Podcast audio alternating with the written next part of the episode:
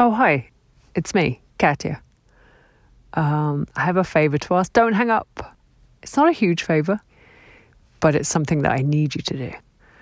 The last few years have been rough for so many reasons. And, you know, we've covered it all. And you, our loyal listeners, have been right by our side. We rely on you, you rely on us, you know how it goes. You always come through for us when we ask you to, except when you don't. What we've observed, actually, is that when the country's in a, like a deep crisis, like really deep, the public radio listener, you guys, you step up. You feel the urgency, you donate. But then when the news temperature drops, even by a few degrees, and it feels less like we're on a precipice, you just don't feel as compelled to give. You know, you put the pocketbook away. Or maybe you just feel exhausted by the relentless nature of it all. And you want to check out for a bit. We're all human. I understand the impulse. I really, really do. But here's the deal. If we don't keep this show financially supported, it will go away. It's that simple. I mean, how would you feel if the next time the news cycle spins completely out of control and you turn to your favorite podcast to help you through it and we're just not there? Okay, picture it. It's not like it can't happen. Here's the solution. Become a sustaining member. Then you don't have to think about it again for another year. It's ten bucks a month, works out to about two bucks a week. We do two shows a week, stack a dollar a show. I mean, you probably paid twice that for your coffee this morning. And hey, here's an incentive for you. If you become a sustaining member before the end of April, you'll be entered to win one of Brooke's crocheted hats. You know you've always wanted one. To be honest, she spent most of the pandemic crocheting, so we have a ton, like a pile. The odds are good here. This is not the lottery. You could walk away with a hat. So do it now. You'll feel good. We'll feel good. It'll be great. Go to on the media dot org, hit support, or text O T M to seven oh one oh one. It would really mean the world to us. Thank you so much. When we were in the position of the Russians, trying to conquer other countries that didn't want to be conquered, we convinced ourselves that those downsides didn't exist. What can the U S learn from being on the other side of an invasion gone awry? From W N Y C in New York, this is On the Media. I'm Brooke Gladstone. Also on this week's show, the nuclear threat looms. But even Putin understands the risks. He, too, understands that crossing this threshold would give him a historical legacy that he perhaps would not want. Plus, a historian explains how we compartmentalize the existential threat of nukes. If your idea of a nuclear bomb going off is the screen fades to white and the credits start rolling, you end up not taking that seriously as something that's likely to happen. You put that in the part of your brain. You put your awareness of your own inevitable death. It's all coming up after this.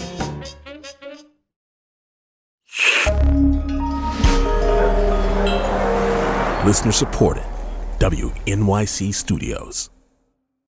Hey, Lulu here. Whether we are romping through science, music, politics, technology, or feelings, we seek to leave you seeing the world anew. Radiolab adventures right on the edge of what we think we know. Wherever you get podcasts. From W N Y C in New York, this is On the Media. I'm Brooke Gladstone. At the time of recording, we still don't know if the latest negotiations between Ukraine and Russia will bear fruit, or whether Putin will ever honor his pledge to ease bombing, or for how long. What is clear is that his invasion hasn't gone the way he expected. It's not just that the Russians don't have gas or other means to fight, but it's the actions of the Ukrainian army that led to destroying their lines of communication, so they can't replenish their food, fuel, and other equipment, said Serhii Kanyaziev, the city's police and military advisor. Ukraine is pressing its counterattack on several fronts, claiming new victories on the battlefield. Government officials here say Ukrainian forces have retaken several villages around Kharkiv in the east. That's a city that's held out against Russian assaults. And in another major development tonight, a senior U S defense official now says Russian forces that had taken control of the city of Kherson are no longer in full control of that city. These Russian setbacks have led some commentators to begin throwing around words like win and lose. But the distinction between those terms is getting blurrier by the minute. If he wins, he loses, and if he loses, he loses. C N N's Chris Wallace. And he's a pariah. How does he go back to meeting with world leaders? How does uh, Russia, as long as he's in power, go back to having an economy? So what's his end game? In a recent issue of Foreign Affairs dot com, Gideon Rose wrote, "A shocking aspect of the Ukraine war, everybody agrees, is how stupid it is. What kind of idiot invades a country without a plan for how it all ends? This lesson might be the cringiest of all for Washington to learn, however, because entering wars without plans for ending them is an American national pastime." Everybody convinces themselves that it'll be different this time. Hey, we took over Vietnam from the French. We literally stepped into the French shoes and told ourselves, it's okay, we'll do better because we have pure motives and they're just bad colonialists. Gideon served on the National Security Council under Clinton and is a fellow in U S foreign policy at the Council on Foreign Relations. We may believe that this is about democracy or about rights or about authoritarianism. In most of these conflicts, what motivates most of the players is, are you part of my group or are you part of the enemy group? And we have been the white colonial foreigner in most of these conflicts, and now Russia is. Essentially, these are colonial wars at their most basic level. And if you get in a colonial war, the people who are trying to resist colonialism are more motivated because for them, it's an existential choice, whereas for you, it's an optional choice. Okay, so let's talk about the end game. We tend to think of wars as like a boxing match in which the problem is to beat up the other person and get them to say, uncle, or just knock them out. But unlike a boxing match, the real problems with wars start when the fighting stops, which is you have to have a stable political solution afterwards. But because we don't tend to think about the politics of wars, we're always surprised by the challenges in governing a country when it starts to fall apart. And then you have Secretary of Defense Donald Rumsfeld saying, hey, stuff happens, as if you couldn't plan for that stuff. You can. So the Russians are being excoriated for not having a plan for what to do if their war didn't go successfully. And that's exactly what has been the characteristic of American national security policy for half a century. In Vietnam, we thought basically if we keep bombing and pounding the enemy, then eventually they must give in because they're a weak, poor country. They never did. And so we were stuck having escalated to a huge level, having to withdraw and back out. In the Iraq War, they convinced themselves that a few Iraqi exiles led by Ahmed Chalabi would be able to run the country, greeted like liberators, and provide a sort of puppet government that we could walk away from. That was a fantasy. And that was when Petraeus, stuck dealing with the aftermath, makes his famous comment to Rick Atkinson, tell me how this ends. And in Afghanistan, we also didn't have a great plan. It was to put in a new government and hope that we could essentially pacify the country. And that might work for a little while, and two decades later, we run away, just like we did in Vietnam and Iraq. So Russia should have learned from us, but they didn't. Do you think we can still learn from our past mistakes sufficiently to help get Russia out of Ukraine? The main lesson of these cases for what we do in Ukraine now is to realize that we're on the opposite side from what we usually are doing. Usually the United States is the strong, dominant alpha power. We're the conqueror. We're driving things. In this case, Russia is in the Washington role. That has two big implications. First, for our own strategy, we're trying to get the Russians to voluntarily walk away like we did. So we need to basically confront them with a hurting stalemate or defeat on the ground and use whatever tactics hurt us. Lots of I E Ds. Knocking off collaborators in the areas, making it impossible for Russia to achieve its goals. But Gideon, we're not there. I mean, we're not putting I E Ds in the road. We are Pakistan when the United States is in Afghanistan. We are mm-hmm. Iran when the United States is in Iraq. We are providing help across the border to the mm-hmm. locals. We mm-hmm. are the Ho Chi Minh Trail supplying weapons to the people inside Vietnam fighting the great power. And so we need to think like the people who beat us in those wars, because Russia and Putin right now is in a situation pretty similar to where the United States leadership was in Vietnam from the late nineteen sixties and where we were in Iraq and Afghanistan from the mid-aughts, which is now Putin realizes the mistakes he's made. Now he realizes that he's paying a huge price. And you could already see him start to backtrack. But it's very difficult psychologically to go through the Kübler-Ross five stages of grief: denial, mm. anger, bargaining, depression, acceptance. We're trying to get Putin to recognize in weeks what it took us decades to accept. And humiliating him is actually probably a bad way of doing that. We actually want to give him something of an exit route so that he can be like Nixon and Kissinger, thinking of having maybe a decent interval or a way out. He's concerned this time about his loss of credibility. All these things we felt ourselves, and it's why we stayed in Vietnam so long. It's why we stayed in Iraq and Afghanistan so long, because we feared the consequences of leaving. We want to make leaving as attractive as possible, so he'll choose that option rather than continuing to pound Ukraine. You mentioned psychology, and you've observed that in nineteen seventy-two, Nixon and Kissinger bombed the hell out of North Vietnam shortly before pulling out, a big macho display that we could spin to seem like a victory. The United States negotiated an exit from Vietnam in the fall of seventy-three. But when we publicized it, our client in South Vietnam said, wait a second, I don't want this settlement because I'm ultimately going to fall because of it. When he made his objections public, Nixon and Kissinger came up with the idea of the Christmas bombing in late nineteen seventy-two, early nineteen seventy-three, to make it seem like we were bombing the North to get them to concede even more and create a better settlement, when in fact it was essentially covering up that we were forcing Tew to sign the settlement we wanted. And here, this is the kind of case in which everyone talks about how Putin controls the Russian information environment and he's suppressed the press. It's awful for a variety of reasons, but it's actually pretty good for war termination, because the more Russia and Putin can control the domestic narrative of whatever happens, it almost doesn't matter whether they have a real victory as long as they can sell it to their own public that way. That means Putin can declare something and get it believed. Is there any way that the U S can thread that needle with Zelensky and Putin and appearing like victory in Ukraine and in Russia? And I mean, I just don't know how you come up with a story like that. So the way you do it is by not rubbing their nose in it. The way the United States can help is by not doing things like what Biden did at the end of his speech in his ad lib the other day. Will never be a victory for Russia, for free people refused to live in a world of hopelessness and darkness. We will have a different future, a brighter future, rooted in democracy and principle, hope and light, of decency and dignity, of freedom and possibilities. For God's sake, this man cannot remain in power.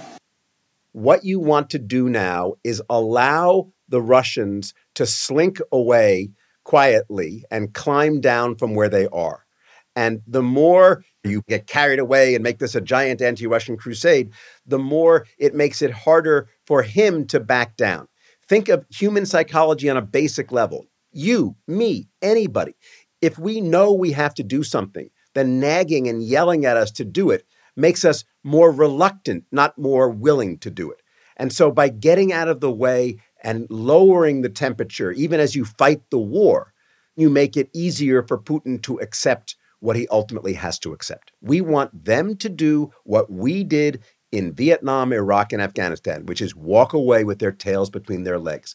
Right, but he's going to have to come up with the story. This is the thing we have to understand. So what we want to do is basically say, not he's an evil authoritarian who's psychotic and has to be assassinated. Let's just say he's a leader who got into a bad situation and is now trying to reverse course and preserve what he has left at home. We're not going to publicly say that stuff. No, no, you don't say that stuff. But if you think that way, it'll affect what else you say. If you think that way, you will try to smooth the way out rather than make it harder for him to climb down. Talk about lessons learned and outdated narratives ripe for burial. What can we learn? Rather, what will we learn from Russia reenacting some of our most tragic mistakes? Is it clearer when someone else is acting as stupid as we have? Hypocrisy is nearly universal in human psychology and in international relations as well. We are seeing all the downsides of the attacking, conquering power and a colonial war in Ukraine, and we're reacting viscerally against it. When we were in the position of the Russians, trying to conquer other countries that didn't want to be conquered, we convinced ourselves that those downsides either didn't exist or were justified by the ends or weren't even happening because we couldn't do something like that. And this should lead us to look in the mirror and realize that the psychological and emotional and strategic mistakes the Russians have made are not unique, but fairly common mistakes that we have made in the past and will be prone to make ourselves in the future unless we guard against them by being self-aware, seeing ourselves as others see us, not just as we wish to see ourselves. Gideon, thank you very much. Thank you.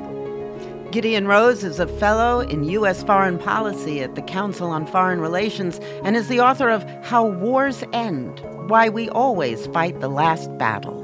His piece in Foreign Affairs is titled The Irony of Ukraine. We have met the enemy, and it is us. Coming up, the real knowns and the known unknowns about the possibility of nuclear war with Russia.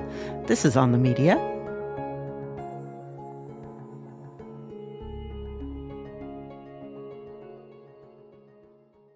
At Radiolab, we love nothing more than nerding out about science, neuroscience, chemistry. But, but we do also like to get into other kinds of stories. Stories about policing or politics, country music, hockey, sex. Of bugs. Regardless of whether we're looking at science or not science, we bring a rigorous curiosity to get you the answers. And hopefully make you see the world anew. Radiolab, adventures on the edge of what we think we know. Wherever you get your podcasts. This is On the Media. I'm Brooke Gladstone. Since the start of the conflict in Ukraine, talk of Russian nukes has loomed over the coverage. As Russia's tanks rolled into Ukraine, Vladimir Putin made a threat not heard since the height of the Cold War. Russia's response will be immediate and will lead you to such consequences never experienced in your history. Then, days later, he raised the alert level of the world's largest nuclear arsenal. Only President Putin knows how far he would really go. In the meantime, it's a gamble that the West can't afford to take. The New York Times this week reported about new spending priorities in Europe in response to the war. In it, the recently elected Romanian prime minister, a former battlefield general, expressed shock at how much the new world resembled the old. We never thought we'd need to go back and consider potassium iodide again, he said. And yet Romania will be spending millions for those pills to help block radiation poisoning should a nuke go off. But just how likely is the threat of nuclear war? Taking a closer look at Russia's nuclear weapons systems might temper some of those anxious narratives. Kristen Ven Bruusgaard studies Russian nuclear strategy as a postdoctoral fellow at the University of Oslo. Welcome to the show, Kristen. Thank you very much. Glad to be here. Mikhail Zugar, who's the author of All the Kremlin's Men, described the, quote, collective Putin. That is to say, the echo chamber of yes-men submissively validating Putin's ideas to the point where now he has really and truly come to believe that only he can save Russia. But is there any suggestion that this monolithic decision-making is happening with regard to nukes? We do believe the Russian president alone cannot make a decision and issue an order to launch a nuclear weapon. We believe that there are three so-called nuclear suitcases in Russia, where one is with the president, but two others are with the defense minister and the chief of the general staff. How does that compare to how it works in the U S? The difference is that the decision in the American system lies with the president alone. And the decision in the Russian system lies with the president in consultation with either the defense minister or the chief of the general staff. We know there has been tension with the defense minister. Russian defense minister Sergei Shoigu filled different positions within the Russian government for almost two decades. In recent days and weeks, there has been speculation about this relationship between Minister Shoigu and President Putin. He has not been seen in public for some time, in connection with the relatively abysmal performance of the Russian military in Ukraine. And then we have the uh, chief of the general staff. I haven't heard much about how he stands. Putin only needs him. He doesn't need Shoigu. Chief of the General Staff Gerasimov is a military professional and has executed a number of military operations, including the military operation into Ukraine in twenty fourteen and the mm-hmm. annexation of Crimea and operations in Syria as well. But General Gerasimov and Shoigu as well, we don't know their personal preferences when it comes mm-hmm. to nuclear weapons. Mm-hmm. We do, however, have some insights into the debates that have been going on within the general staff.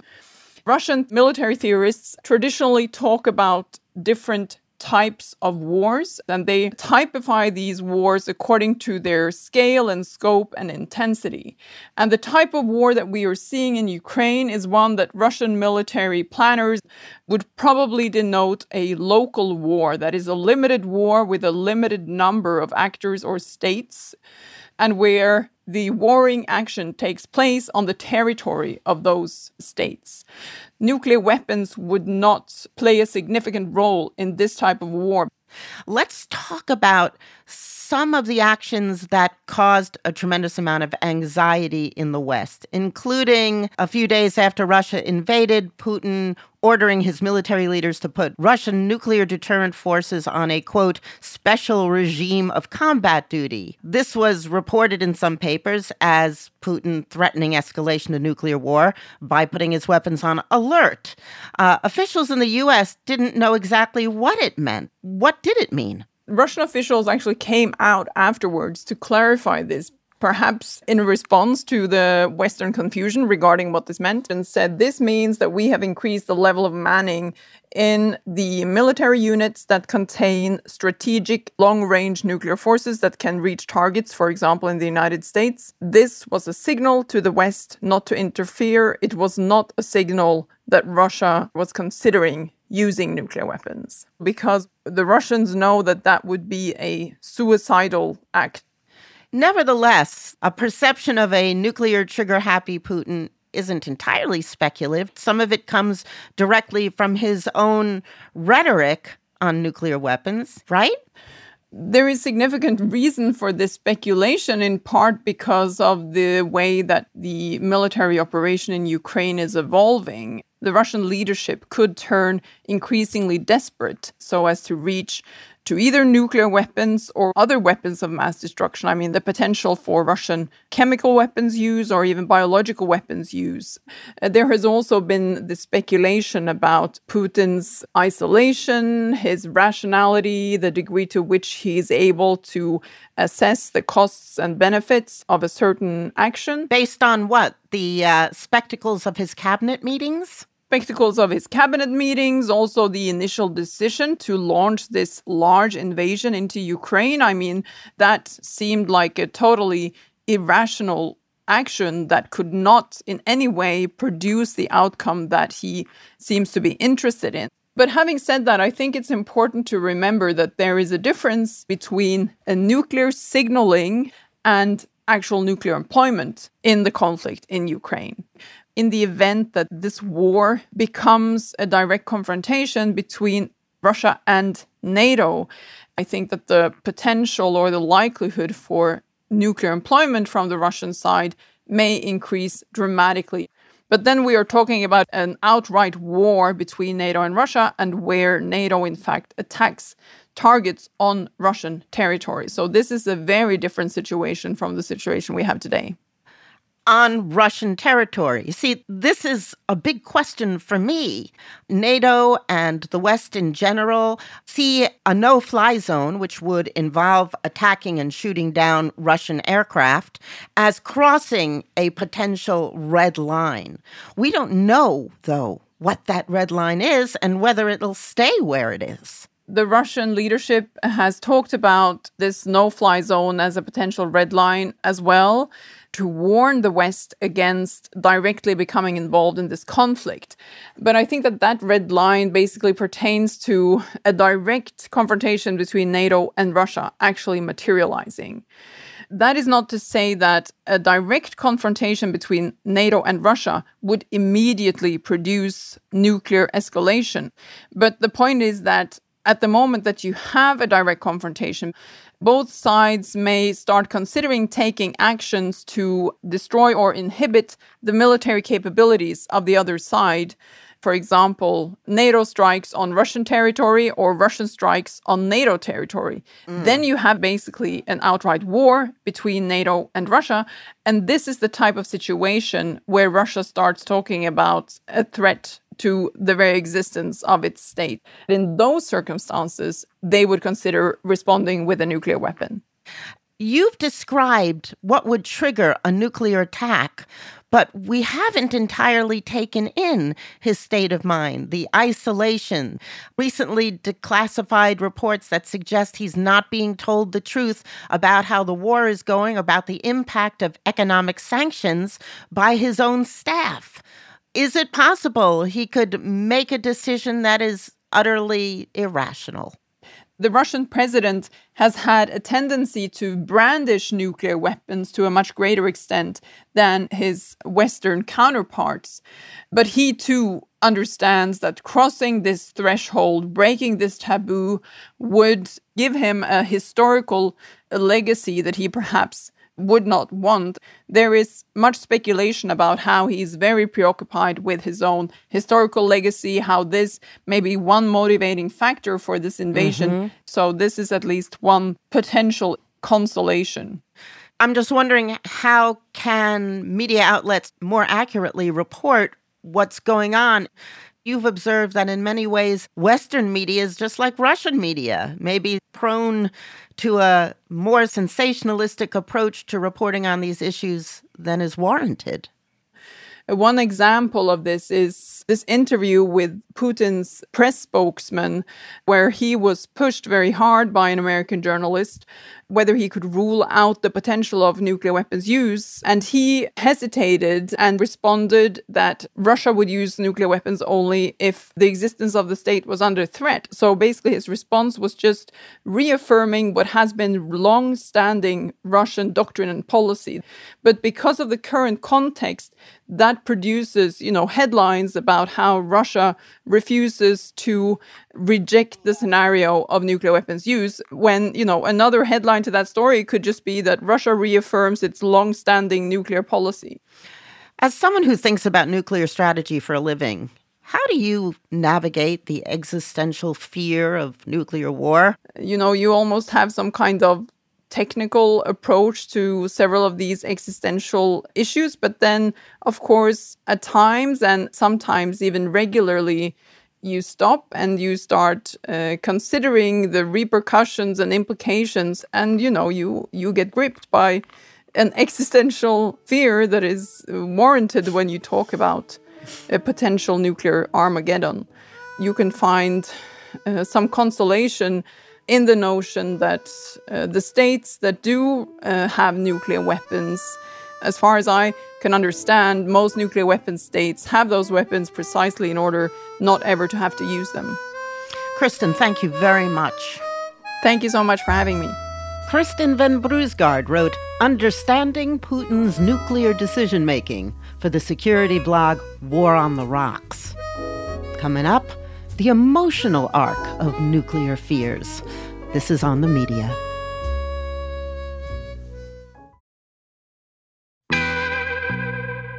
This is On the Media. I'm Brooke Gladstone. A new poll this week from the A P and N O R C Center for Public Affairs Research found that when asked, close to half of Americans say they are very concerned that Russia would directly target the U S with nuclear weapons. thirty percent more were at least somewhat concerned. Now, with nuclear historian Alex Wellerstein, we take on the whole history of those fears, starting with the very birth of the bomb. even in nineteen forty-five, as excited as they are by the end of World War Two, people are immediately thinking about what would another world war look like in the future, who is the most likely country to get nuclear weapons after the United States, and most Americans think it's going to be Russia, and they're right. So in September nineteen forty-nine, the United States detects the first Soviet nuclear weapons test in what is now Kazakhstan. And the United States decides to build the hydrogen bomb, which is thousands of times larger than what the atomic bombs had been. So they sort of go all in on bigger bombs, but that also creates bigger fears because you know that at some point the other guy's going to get that weapon as well. You also have the discovery in early nineteen fifty that there were lots of Soviet spies in the American bomb project during World War Two. And so this leads into McCarthyism, right? You have a lot of stuff going on. So by the end of the nineteen fifties, the United States is to some degree directly vulnerable. That's a much more personalized kind of fear. It's also when one of the earliest H-bomb prototypes caused a terrible radiological accident called Castle Bravo. Right. So Castle Bravo was in March of nineteen fifty-four. This was essentially the second H-bomb ever tested. It was the first H-bomb that you could actually drop out of a plane. We were testing it. The United States tested this in the Marshall Islands in the Pacific Ocean. Mm-hmm. The Hiroshima bomb, just to put it in numbers, was fifteen thousand tons of T N T, fifteen kilotons. The Castle Bravo was fifteen million tons of T N T. Oh, God. It created this huge plume of downwind radioactive contamination that ended up going over inhabited areas in the islands that had to be evacuated, going over areas of ocean where there was a Japanese fishing boat. This Japanese fishing boat went back to Japan. One of the sailors died on it. As a result, their radioactive fish got reintroduced into the Japanese fishing market. The Japanese boycotted fish for several months. You could see that this kind of spirals in a really big way and makes it really clear that mm-hmm. if you had a Castle Bravo-style weapon go off in Washington, D C, the radiation, if the wind was blowing the right way, could make all of the northeastern seaboard uninhabitable. This is also what causes the movie Godzilla to be made. Mm-hmm. All of those fifties movies about mutated insects and animals come out after this period. So it's not even just what's the target of the weapon, it's what's downwind of it. In the early sixties, obviously, the Cuban Missile Crisis. Cuban Missile Crisis is as close as we ever get to full-scale nuclear war. And this was for real. This really could happen. And not only could happen because people want it to happen sometimes, but it could happen almost accidentally. You're talking about Doctor Strangelove and fail-safe? This sort of stuff comes out of that, but that kind of stuff almost happens during the actual Cuban Missile Crisis. There are mishaps, false alarms, there are accidents. Could you describe one of the accidents? There was a Russian submarine off the coast of Cuba, and there was an American destroyer above it. The destroyer was trying to get the submarine to surface by setting off depth charges high enough up that it wouldn't destroy the submarine, but a way to say, you better come up to the surface, we've got you cornered. The submarine thought they were trying to destroy them. They had nuclear-tipped torpedoes. Two out of the three officers on the submarine voted to use the torpedo. A third officer vetoed it. And if that third officer hadn't been there or went the other way, they would have retaliated with nuclear weapons. And who knows where that goes from there. I'll give you one more great example of what could go wrong. At an American missile base in northwest part of the United States, right, a soldier guard there thought he saw a Soviet agent trying to break into the base. It turned out to be a bear, but this can happen, right? This is during the Cuban Missile Crisis. He goes and sets off the perimeter alarm, the somebody's trying to break into the base alarm, but the wiring turned out to be incorrectly done, and so it sets off the we're being bombed alarm. And so they scrambled jets mm. with nuclear-armed weapons on. What are the odds, right? And in the middle of a crisis, and yet these things still happen. And if you look at the Cuban Missile Crisis itself, now that we can hear the tapes, we know that there was a huge rush to escalation, and only one man in the room, one man was opposed to it, and that was President Kennedy. It's actually even more horrifying now that we have more information about the Soviet side of this. So, for example, one of the biggest pushes during the Cuban Missile Crisis from people like Curtis LeMay, he was right. the head of Strategic Air Command. Mm-hmm. LeMay was saying, we should just invade the island. They don't have nukes there now. We'll just take it over. That'll be that. We now know that they actually had nukes on the island, hundreds of nuclear weapons, including tactical nuclear weapons, mm-hmm. which would have been used to repel an invasion. And amazingly, the Americans just didn't know that. I got a chance to ask the C I A photo interpreter, mm-hmm. who was the one who gave this intelligence and said there are no nukes on the island yet. And I said to him, how did you get this wrong? And he said, well, the way we do it is we look at pictures from what a nuclear bunker looks like in the Soviet Union. And we know that those ones have nukes in them when they have fences and guards around them. And we saw they had bunkers in Cuba, but they didn't have fences and guards around them. So we figured they must be empty. And it turned out they weren't. Then a lull in the mid to late sixties, even though weapons are being stockpiled. You have this period that we call détente. The U S and the Soviet Union get a little chummier. The U S and China get chummier. At the same time, there's many more weapons being built. They're getting more sophisticated, but public attention to the weapons is generally lower. Some of that's because the nuclear testing that had been going on is now underground. Mm-hmm. And so you move on to other things. And to be sure, the sixties were a turbulent decade, even without thinking about nuclear weapon, which this is somewhat relevant to our present time. It's not like when nuclear anxieties are low, everybody's sitting around and saying, what a great world we live in. We're concentrating on other things a lot of the time. Civil rights movement, for example, mm-hmm. getting a lot more attention at this time period than the nuclear arms race. But by the late seventies, the Soviet stockpiles had gotten quite large. So you start to see a ramping up of nuclear concerns, putting more missiles in Western Europe, debates over whether you should make new types of weapons like the neutron bomb. And Reagan comes to power on the argument of we've fallen behind the Soviets, these evil empires, they can't be worked with. That works for him in terms of elections, but it also drives the fears way, way, way, way up. In nineteen eighty-three, there was the Soviet nuclear false alarm incident. Other than the Cuban Missile Crisis, I think most scholars would put eighty-three as the closest we came to some sort of nuclear war, which I don't think most people realize. But the war scare of eighty-three is a lot of things. So one of them is a Soviet false alarm when the Soviet early warning system says there's missiles incoming. The person manning this computer station, Stanislav Petrov, he basically says, I don't think this is real, and doesn't pass it up the chain of command. Which is treason. Well, the American systems had false alarms also during this time period. At some point in the seventies, I found a note from Kissinger that said that they were having one false alarm a week at one point. It's unbelievable, right? So the Soviet systems are probably not better made than ours. And so people did use their judgment. But yeah, in nineteen eighty-three, the Soviets are very worried that the United States could attack them first. And so not passing it up the chain is him really putting a lot on the line.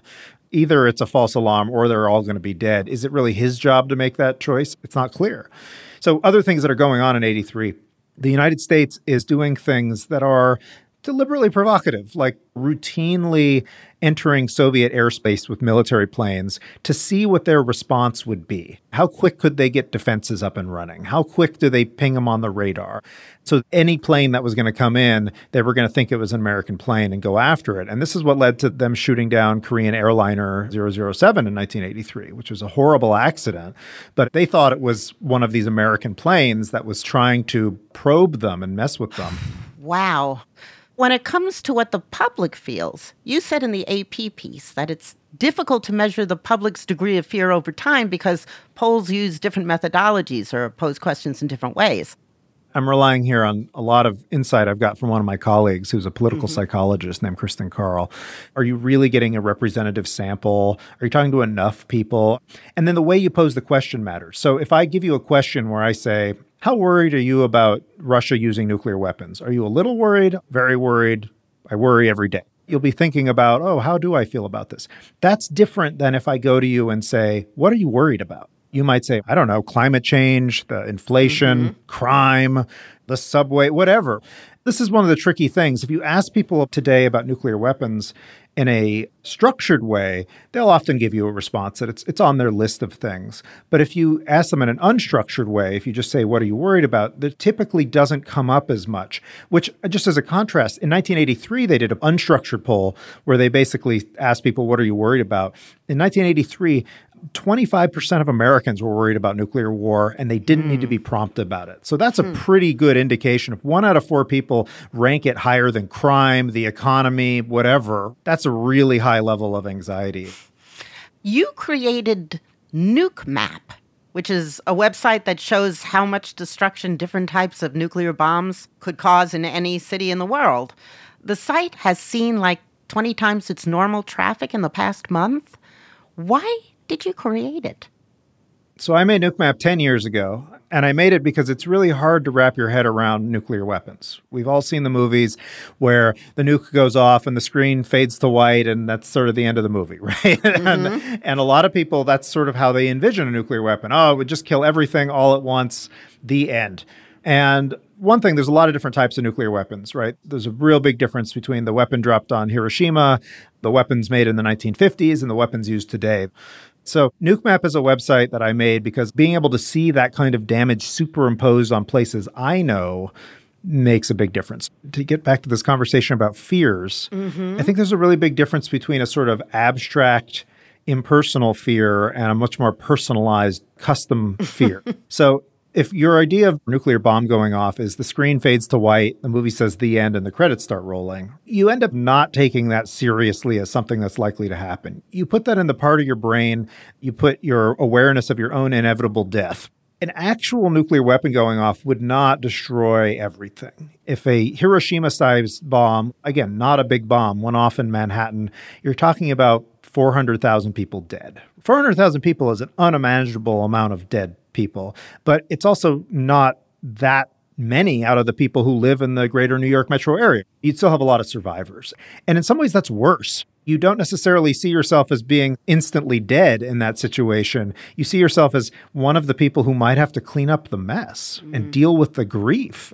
It's actually more powerful to show people that these weapons are massively powerful, but not infinitely powerful. In some ways, and we've done research that backs this up, this causes people to take them more seriously as a human problem and not just part of the universe you can't deal with.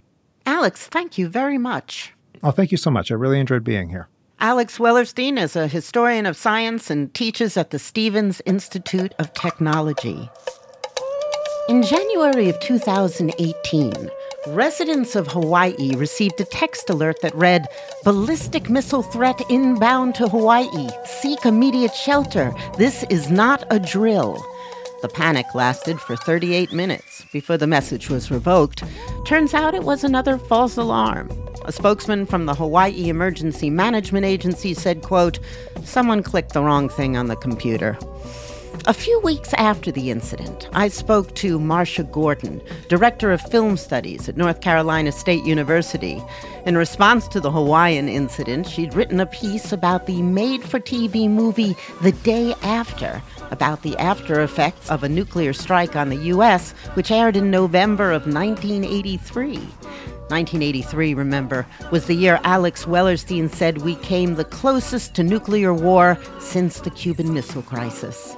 A hundred million Americans, nearly half the country, tuned in.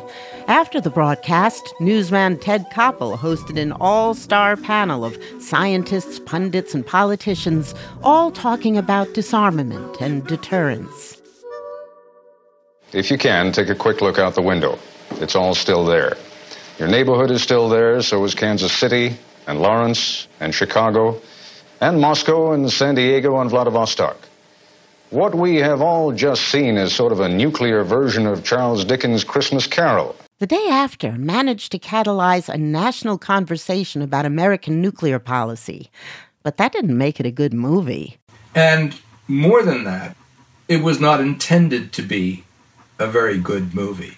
The director, Nicholas Meyer, was interviewed on the Outline World Dispatch podcast in two thousand seventeen. It has to be like a public service announcement.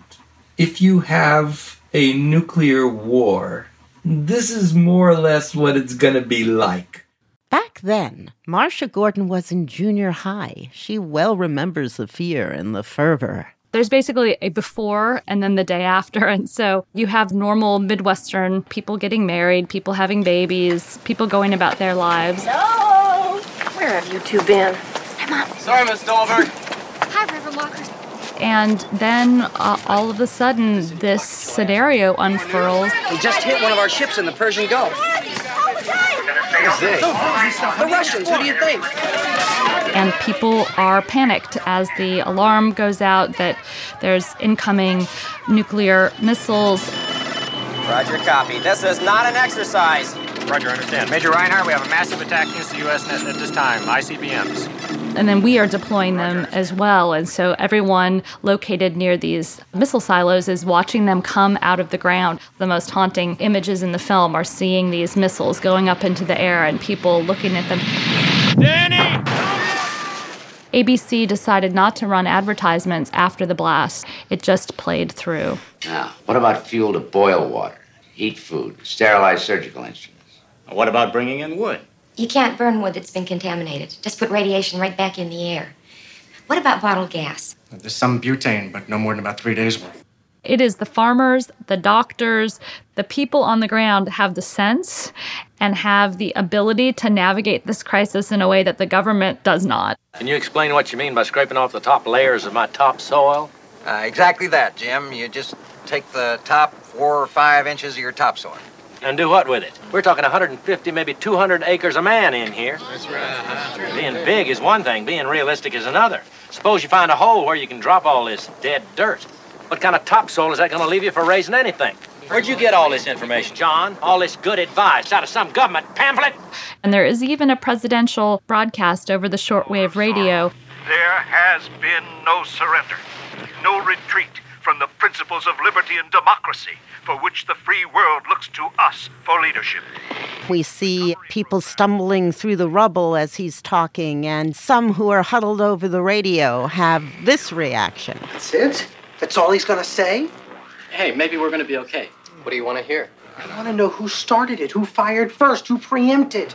You're never going to know that. What difference does it make? He doesn't know how badly we were hit. He sure would have told us if they would have fired first. He doesn't want anyone to think we lost the war. You believe that? After the broadcast, there was a panel hosted by Ted Koppel. It had the great astronomer Carl Sagan and Elie Wiesel, known for his writings about the Holocaust and hunting Nazis, George Shultz from Reagan's defense team. It's a discussion of contemporary America's nuclear strategy and also of the Soviet Union. And some of the questions from the audience point to where we are today. What are we to do twenty to twenty-five years from now when the superpowers no longer have the decision-making power about whether nuclear war will or will not occur? What about the Khomeini or a Gaddafi uh, having that capability? And actually, over and over again, Wiesel says things that are very powerful and very timely. I'm afraid of madness. I'm afraid that madness is possible in history. And uh, the only way, I believe, to prevent that madness would be to remember. If we remember that things are possible, then I believe memory can become a shield. We live in a world currently where I think that idea really resonates.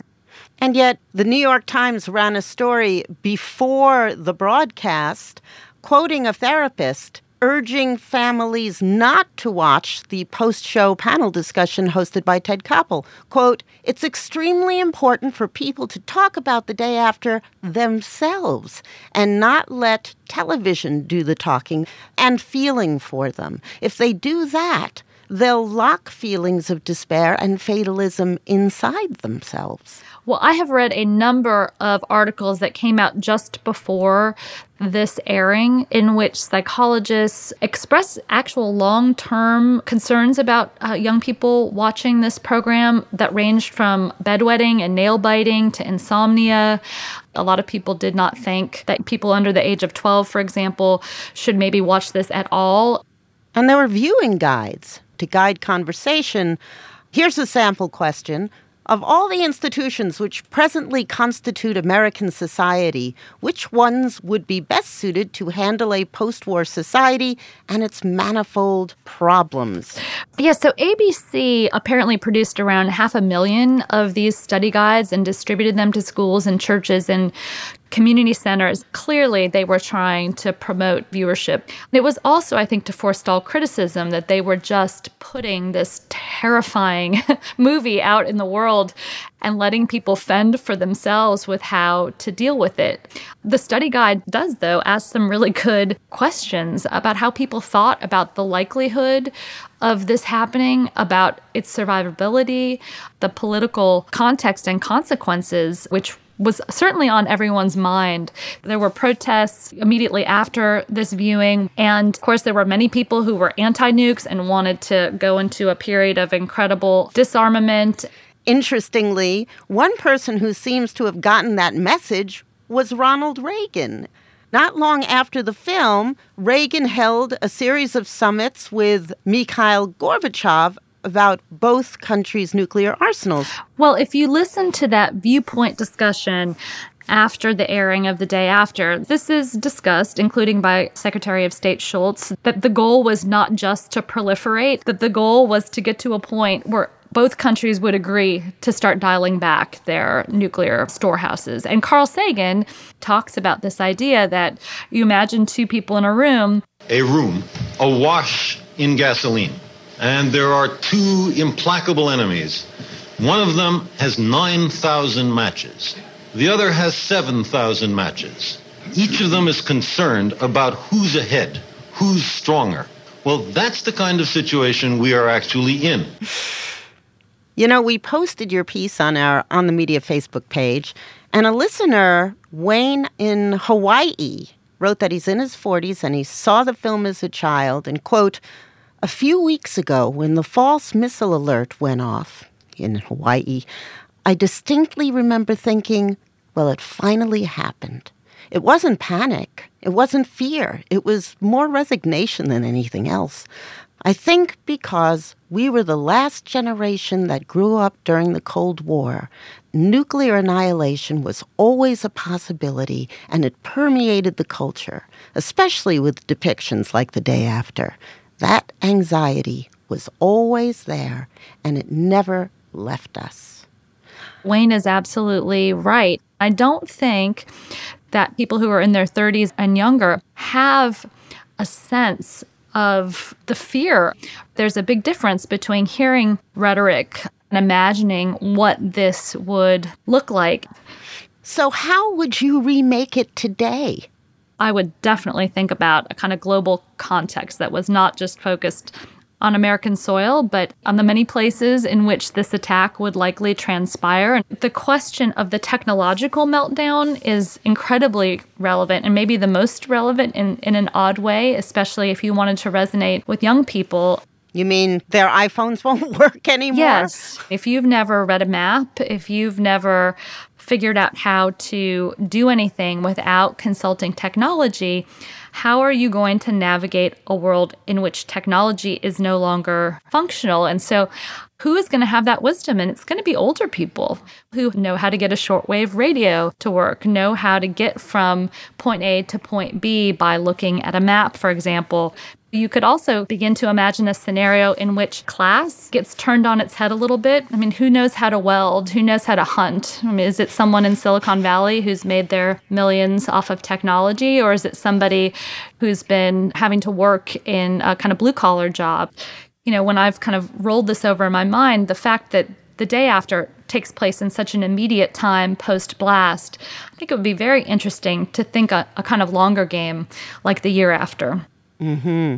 And then seven years after, and then seventy-five years after? Yeah, right. I mean, what are the long-term consequences? I mean, the idea of a nuclear winter is not approached at all in The Day After, but what if it was never warm enough to germinate a seed?